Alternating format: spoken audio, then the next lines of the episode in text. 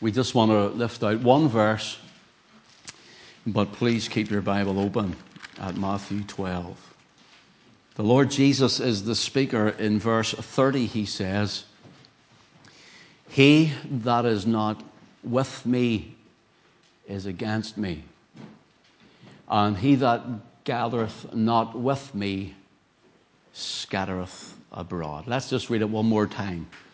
He that is not with me is against me, and he that gathereth not with me scattereth abroad.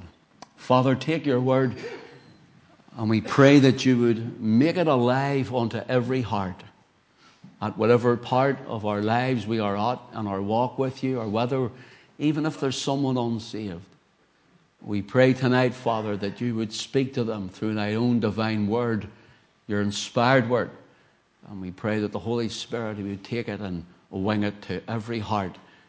Father, we ask you to help me to glorify the name of Jesus.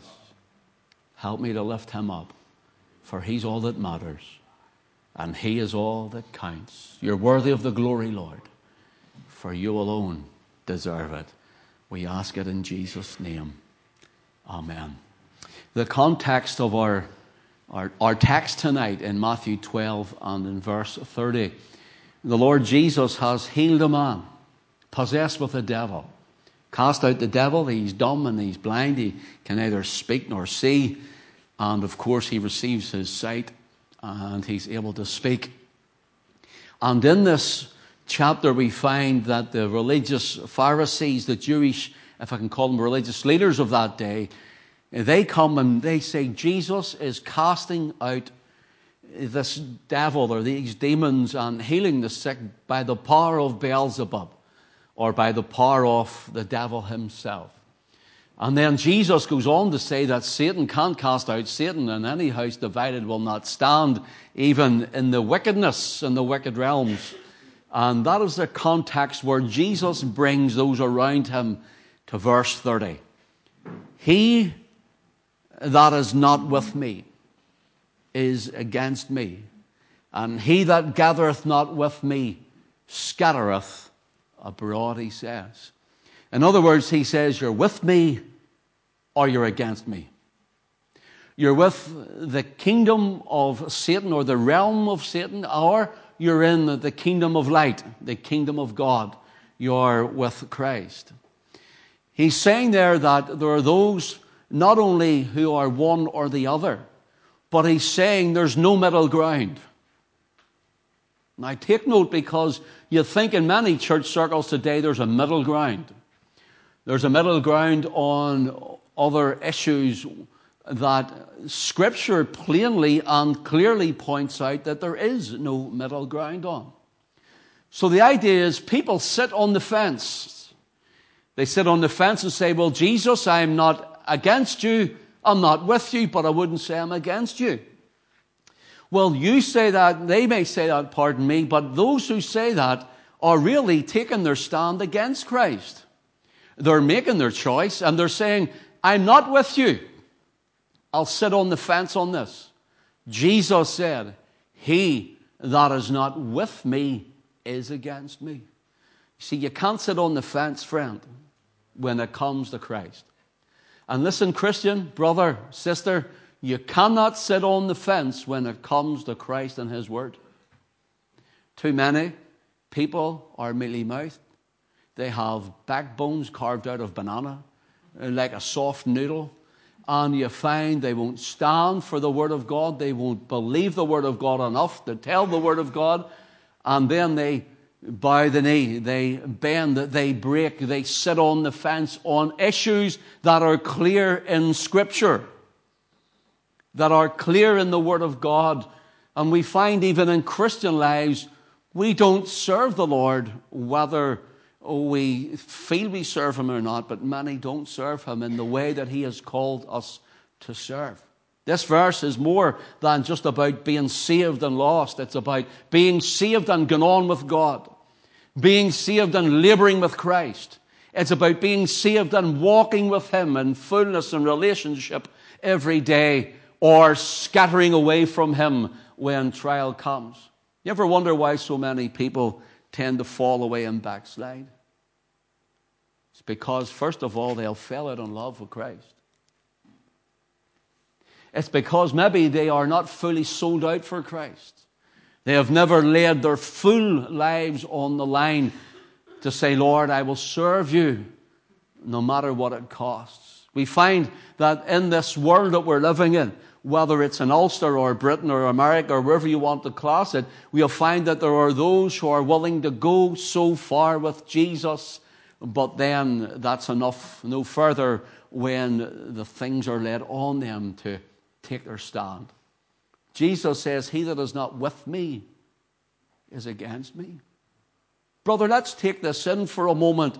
For the religious leaders of the day, and the, they were in their garb. They are the people who stand there with all their academia and they stand around Christ after delivering by supernatural power the devil.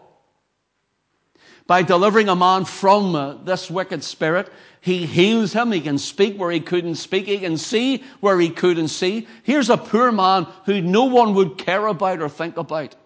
Yet Christ came and healed him. And of course, those religious men gather around with the people of the day and they start saying, You're off Beelzebub. Now, when we go into this, uh, well, we won't go into it. You can read it when you go home. We haven't time. But the blasphemy of the Holy Spirit was the unforgivable sin, attributing to the devil that which is the work of God.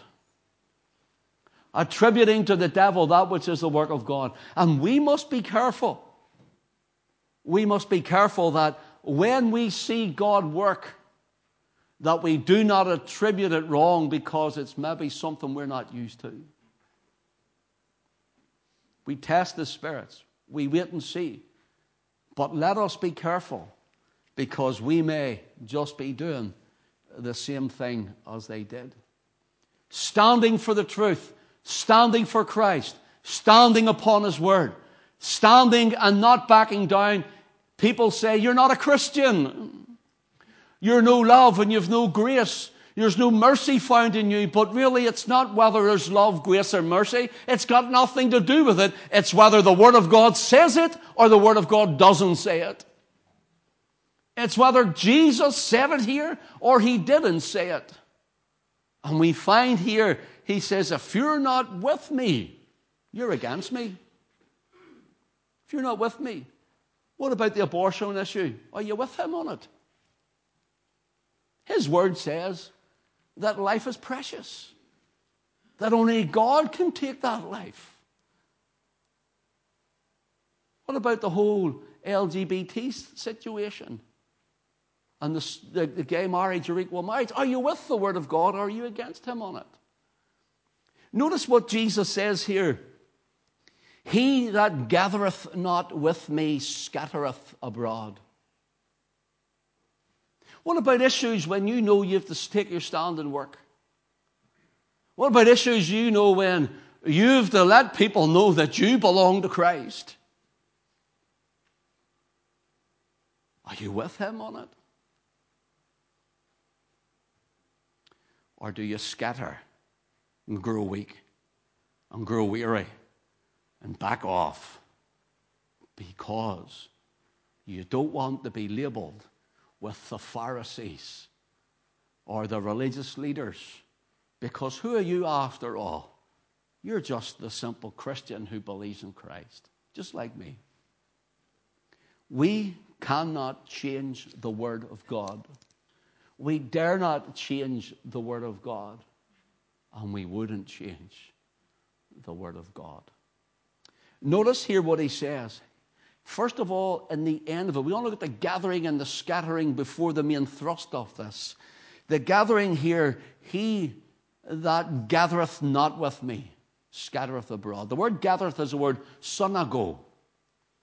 And it means to gather as we have this evening in this place.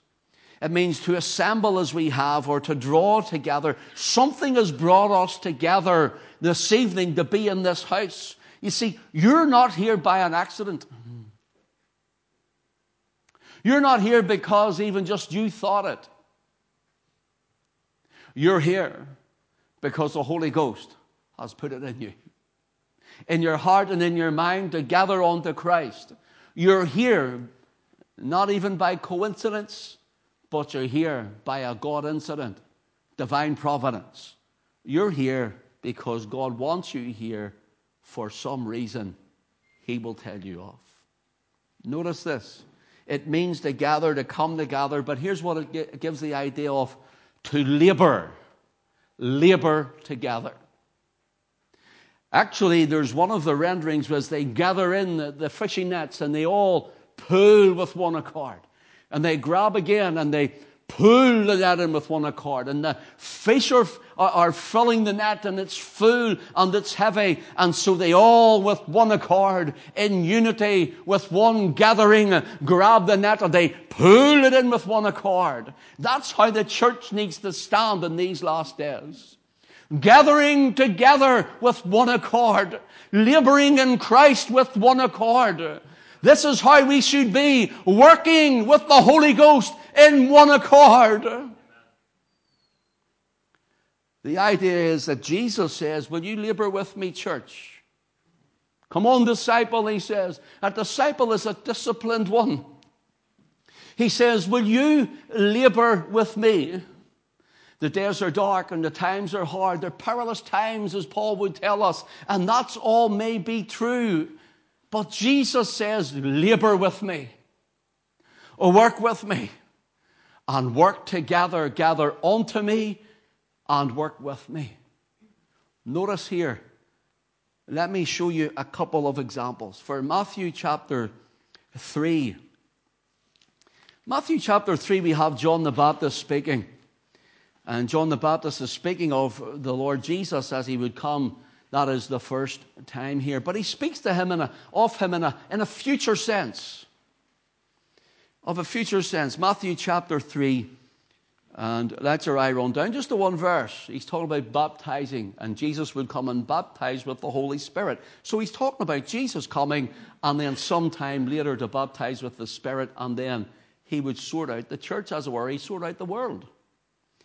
He says in verse 12, whose fan, that's the fan of Christ, whose fan is in his hand, and he will thoroughly purge his floor and gather his wheat into the garner, but he will burn up the chaff with unquenchable fire. Notice the word here. He says his fan is in his hand, he'll thoroughly purge his floor and gather his wheat into the garner. The idea here is the fan that he has in his hand is likened unto a, what was known as a winnowing fan. So there were two ways that they separated the wheat from the chaff. Some would throw the grains into the air, and the heavy grain would fall to the ground, and as they waved the fan, the chaff would blow out. Separating that from the heavy, pure grains of wheat which would fall down, then they would gather the grain up. Or they would bring it to the threshing floor and they would beat it and they would beat it and they would beat it. And all sorts of grain would start to fall out of it onto the floor. But so would parts of leaf and parts of the stalk and parts of the, the chaff that was around it would all fall among it. Being the same color, it meant that it couldn't be distinguished. So what they did was they got the great fannowing uh, fan, a winnowing fan, pardon me, and they, they done this across it, and the more they went, the harder the wind blew, and the harder the wind blew, the lighter chaff started to gather, started to blow, started to go to the outside, and they would gather in the wheat because it was heavier, it would not blow. So they gathered the, the chaff, and they took the chaff to the fire, and they threw it in the fire. But the wheat they gathered together in order that the wheat may be used for a profitable purpose. You see, brothers and sisters, that's what Christ does with us in our lives. Sometimes He has to blow the chaff out of us. Do you see the winnowing fan? The winnowing fan of Christ? You know what it is? It's the Word of God. The winnowing fan of Christ is the Word of God taken by the Holy Ghost to the heart and speaking to the man and speaking to the woman and telling them, yes, you're walking right, or no, you're walking wrong, or you must go this way, or you must do that, or you must lay that down, or you must carry on. It's the winnowing fan of Christ is the preaching of the Word of God. The winnowing fan of Christ is not only the preaching of the Word of God. It's the gospel of your salvation. The winnowing fan is the winnowing fan as you're hearing it tonight. The winnowing fan that talks to the heart and talks to the life and blows the chaff. The Word of God comes and the Spirit breathes upon it. And all that draws from our lives is gathered together, as it were, burned out of our lives as Christians. But the unbeliever, the unbeliever, there will be the chaff that blows to the outside. And the unbeliever will be gathered, put into unquenchable fire. But the grains of wheat will be gathered into the garner for profitable use. Turn with me to Psalm. Keep your Bible uh, at, uh, marked at, also at Matthew 3 if you can. Turn with me to Psalm 1, please. Notice this. Blessed is the man that walketh not in the counsel of the ungodly, nor standeth in the way of sinners, nor sitteth in the seat of the scornful. Here's something for you preachers who want a little tip for a little word to bring. Notice, first of all, they're walking, then they're standing, next they're sitting. There's your backsliding. You're walking, and you stop to behold it, you stand long enough, and then you sit among it. Notice even the people, that is the ungodly, then it is the sinner, and then it is the scornful. Those who do not walk and stand and sit with it with them, but rather go on in Christ. Notice this, those who do not, they're blessed by God. The word here for blessed gives the idea of, oh, the blessedness and the blessedness and the blessedness of the man and the woman who do not these things. Then he goes on to say, His delight, but his delight is in the law of the Lord, and in his law doth he meditate day and night. What will he be like? He shall be like a tree planted by rivers of water that bringeth forth fruit in his season. His leaf also shall not wither, and whatsoever he doeth shall prosper. Here's God saying, Walk with me, pull in harness with me, gather together in my name, and on to me, labor with me, no matter how dark the day is. He says, And I will bless you, and you will see prosperous times. Notice now Verse 4 The ungodly are not so, but are like the chaff which the wind driveth away. Here's what I have written here just in a little blue, with a little blue pen just between those verses. I've wrote at the top, the ungodly are not so, I've wrote easily carried away. And here's what I've written below it between that and the next verse worthless, dead, unserviceable, without substance. Do you know what's going to matter in these days, brothers and sisters? I've been at you. I know I have. I've been at you morning and night on a Sunday and on a, a, Tuesday night for weeks now. And I've been saying to you about the spirit that's looming over our nation, the spirit that's looming around the world, and the spirit that's bringing people to a lost eternity, to a devil's hell. I've warned you, I've told you, we're seeing it happening. I've asked you to pray that the Lord would open your eyes that you might behold it. And what is going to keep you? Listen, I love you. We're great tonight team when you were leading the, the, praise and worship here. I loved it. I could sense the power, the presence of the Lord, and I really enjoyed it. But what's going to keep you is not this. What's going to keep you? It's the Word of God. It's the Word of God. Not a program in a church. Not the latest evangelist that comes or the latest circus that comes to town and we go to run after them. It's the word of the living God in the heart of the man and the woman that will keep you in the darkest of days.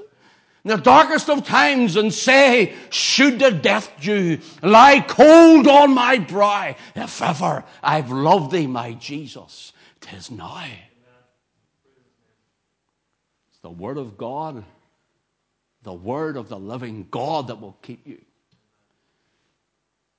Unfortunately, we're having, not all, but many who are coming up and fed, and they grow up like church mushrooms.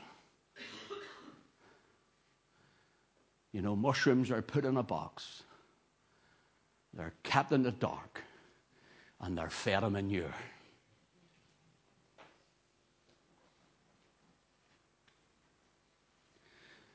There's many in the church I couldn't tell you what it is of justification by faith alone. There are many in the church who couldn't tell you what a sanctified life looks like. And there's millions in the church who have never known the power of the Holy Ghost.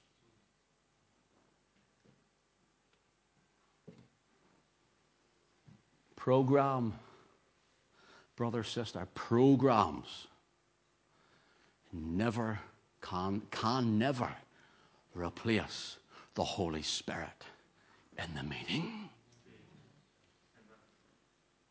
Here, the ungodly are not so, but are like the chaff which the wind driveth away. Friend, brother, sister, listen. What would drive you away from Christ?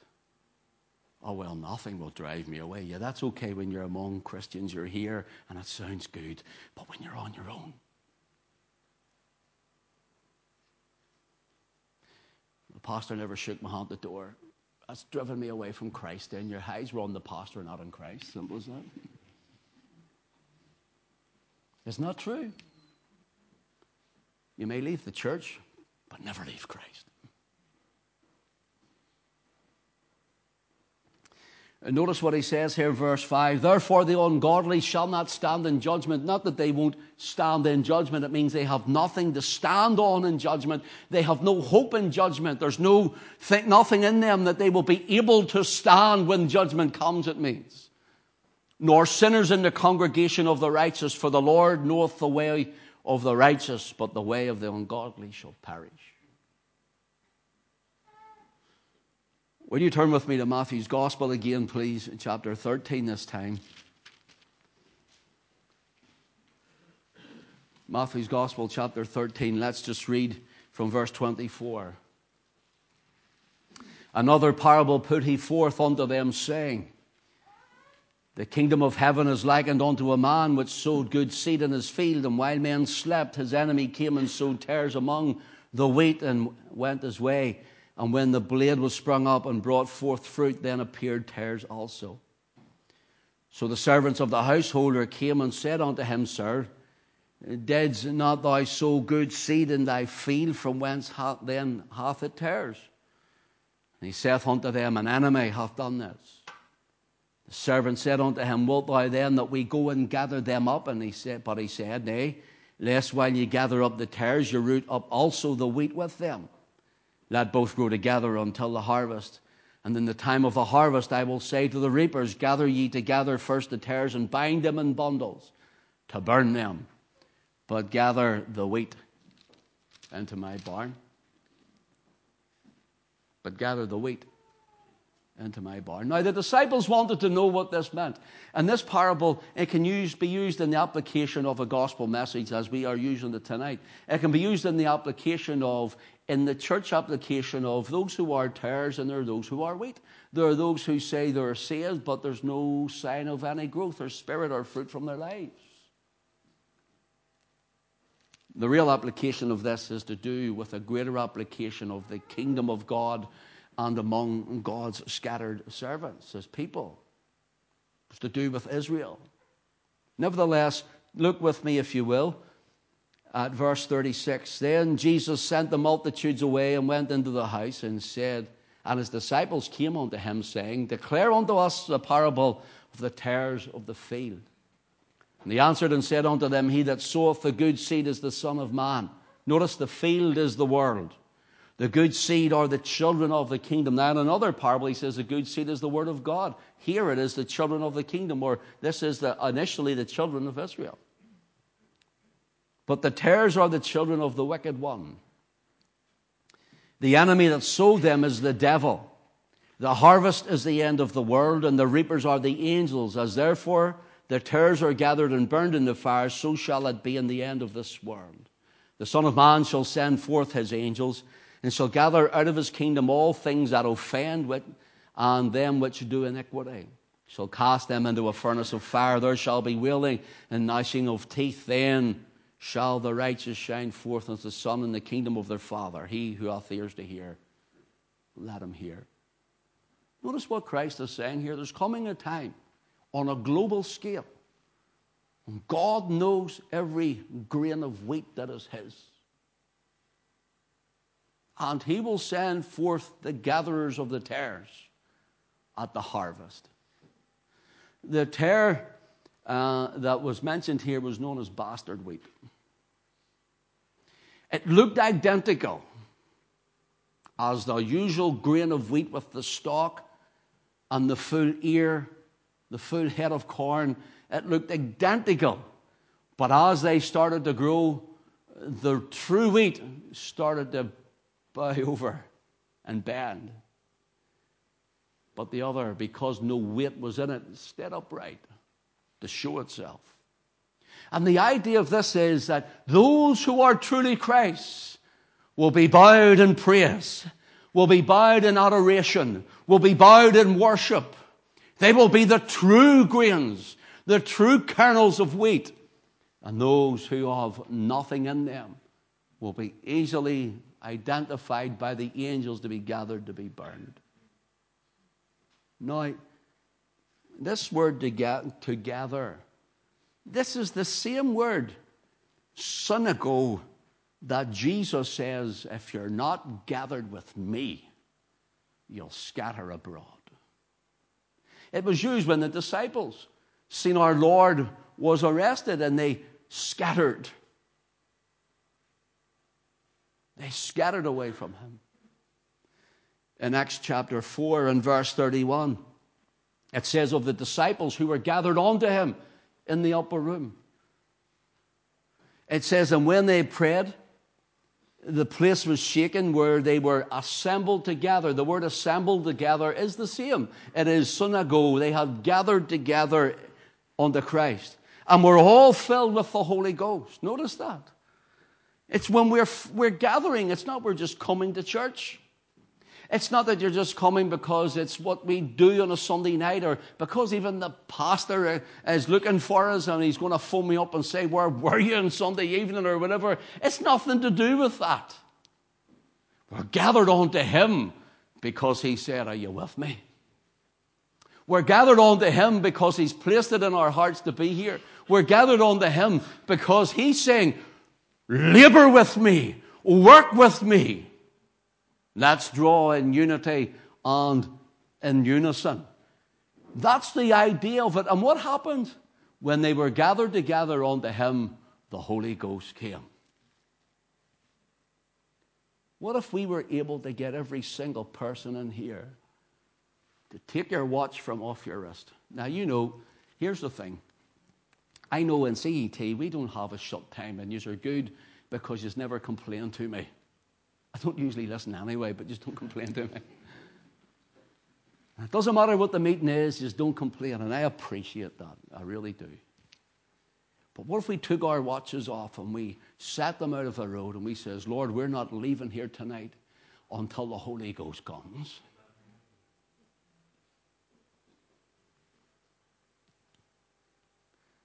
I was thinking of getting an ice cream and Mauds on the way home and it'll be shut by nine. Who thought that? A warm night like that. I don't blame you for thinking like that. But here's the thing what if we did? What if we set it all down and we said, we're not going to move like Jacob of old wrestling with the angel of the Lord, with Christ Himself? What if we were to say, We will not let thee go except thou bless us, unless you come in the power of the Spirit and fill every single man and woman in here. We're not leaving, Lord. I reckon if that happened, listen, the boys that were talking to the witches up the street, I'd see them change like this. The man down there who cursed and swore at you, Kevin, the whole way up the road, you'd see him change like that. You'd have the authority of the power to go. The church would change, not only the village, I believe that there'd be revival again in Ulster if we would tarry in the presence of the Lord.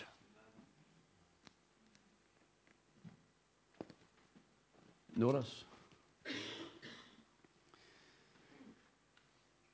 Notice what it says, and they assembled together, they were all filled, all filled with the Holy Ghost, and they spake the word of God with boldness. Huh. There was no yellow bellies here. Do you notice that? There was no half baked men or women here. There was no fence sitting. No sitting on the fence here for Christ. They went out, they had the Holy Ghost, and they preached the Word of God. They were bold with it. No sitting on the fence. Brothers and sisters, I want to tell you the devil owns the fence. Don't sit on the devil's fence. Don't sit on the devil's fence. And they went out and preached the Word with boldness. It wasn't, well, you know, I'm going to try and politicize my way around this question to see if I can get rid of you and say the same line over and over and over and over and over and over again until you give up asking me. They went out and they spoke for Christ and they spoke the word of God and they spoke it boldly. They were unashamed, they were unafraid, and they told the people of the glory of God in the beautiful face of the Lord Jesus Christ.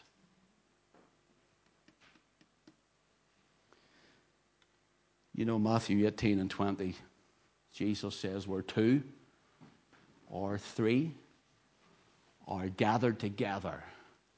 In my name, there am I in the midst of them. The idea here is that if you're gathered with my interest in view, that's what it means. Jesus says. We can get three and say, we're just going to gather together, but we do more talking than we do praying. That's not gathering in Jesus' name. Or maybe there's four and three turn up and the back rub the fourth one until hey, he or she comes. That's not gathering in Jesus' name. It's like when James says, confess your faults one to another, your sins, but it means your faults, not as a priest, your sins. It means your faults if you've faulted. Confess one to another. It's like the three wee women, and one of them says, Well, what's your fault? Sometimes I let my tongue slip and I say things to student. Well, what's your fault? And the second one, he turns, turns around and she says, Well, you know, I don't like to say it. She says, You know, but I've an eye for the men. And say to the third one, What's your fault? She says, I can't keep my mouth shut.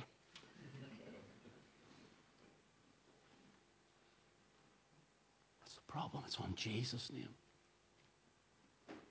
Holiness unto the Lord.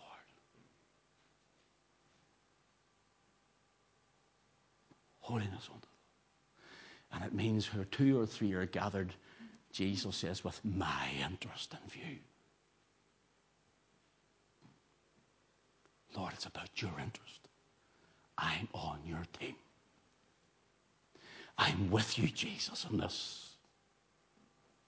I'm on your side. The word scattereth is the word scorpizo, and it means to scatter, to disperse, to cut asunder, or to cut to pieces. It gives the idea of one being so terror stricken they can do nothing but turn to run.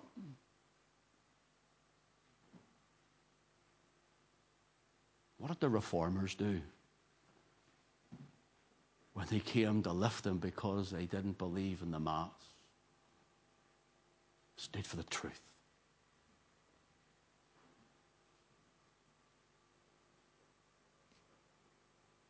I wonder what we would do. Well, honestly, What would modern churchianity do in most cases? I can't say all, but most cases. What would happen?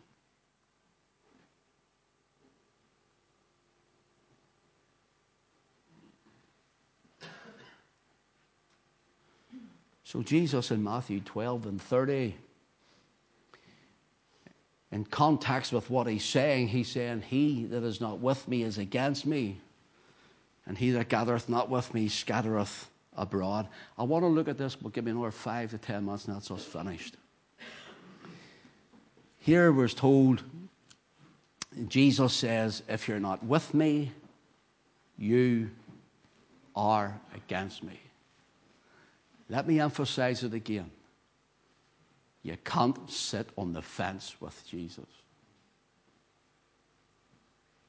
You're either for him or you're against him. He said that. The devil owns the fence, in other words. Don't sit on the devil's fence.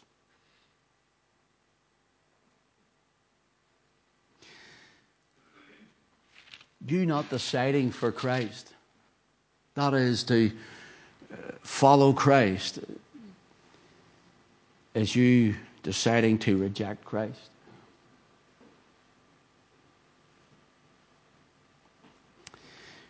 No fence sitting, no fence straddling. I want to show you this one point and we're closing. And maybe do part two next week. In Joel chapter 3 and verse 13, we see many, many people who thought they could sit on the fence. Their indecision became a decision. Joel chapter 3, verse 13. Let me get a drink and we'll read the verse. And then we'll read verse 14 as well. Put ye in the sickle, for the harvest is ripe. Come, get you down, for the press is full. The fats overflow, for their wickedness is great. Notice, here is the world. In the eyes of God, says they have filled their cup of iniquity. Now it's time.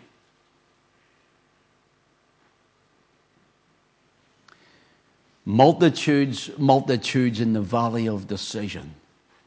For the, Lord, for the day of the Lord is near in the valley of decision. I'm going to show you something about this that you may not know. And if you can catch this, you're going to see the severity of it and the tragedy of it. Multitudes, multitudes in the valley of decision for the day of the Lord is near in the valley of decision. The Hebraism of the multitudes, multitudes really means immense multitudes. God looks and says, There's immense multitudes in this valley. Immense multitudes. The idea you and I would think is this well, there's still a decision, as it were, to make. That's not what it means. That's not what it means. The folly of decision really means their decision is, has been made, and the valley they are in is their determined doom. Let me just go a little further. The word decision is the word karutz. It means, it gives the idea of something sharp and pointed. In other words, something or someone who is diligent. Uh, the, these who are in the valley, they're, they're not to make a decision, but they have been so sharp, they have been so def- decisive, they have already made their decision. I don't want Christ.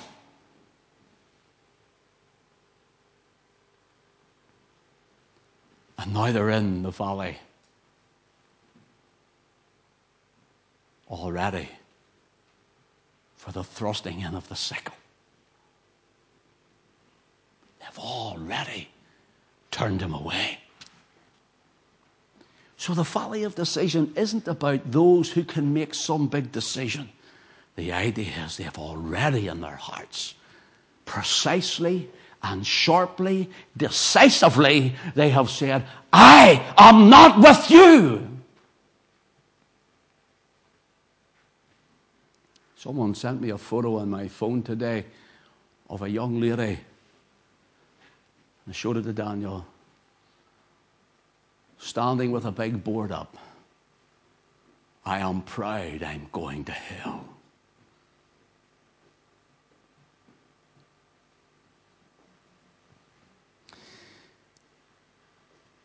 Proverbs 10 and 4 speaks of the man who is diligent, who will make rich, and the idea is that he's so decisive in his labor you know, people who are good and able to make money, as it were. They were able to go well in business. They went straight forward. They went and they did it. They were decisive. They were set. So it says it maketh rich, and it's the same word. They were decisive, they were set, and they turned away Christ. And now he looks at this, he says, multitudes, multitudes, or immense multitudes are already in the valley of the decided ones. This is their determined doom, thrust in the sickle, because the fats are full already. There's no more room for their sin. There's no more room for their sin. Listen, now there's no turning back for salvation. I know we talk about decision there. You can't decide unless God speaks. But when He does, then come to Him.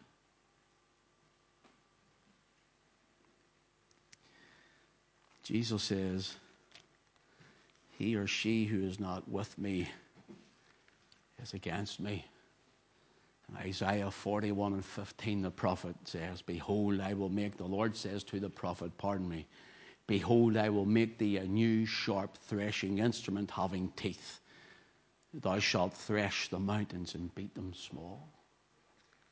What God says, the word sharp, threshing instrument, the word sharp there is the exact same word, karuch, for decision. The word for tooth, sharp, teeth. It's the same word, karuch, for decision. That means they were sharp. They were decisive. I'm proud to go to hell. Jesus, I'm not willing to follow you. Jesus, I'm happy on the fence where the devil owns the fence. For if you're not with me, he says, You're against me. Your silence is your consent. Even if it's you, Christian, where God is telling you, take your stand in these dark and last days, but people will fall out with me. Are you more worried about people falling out with you? Or are you more concerned about being right in the sight of your Father? And we sit on the fence. Don't sit on the devil's fence. For he that is not with me, come on, are you with him? It's your decision. I'm with you, Lord. I, am with you all the way, Jesus. In your grace, I am with you.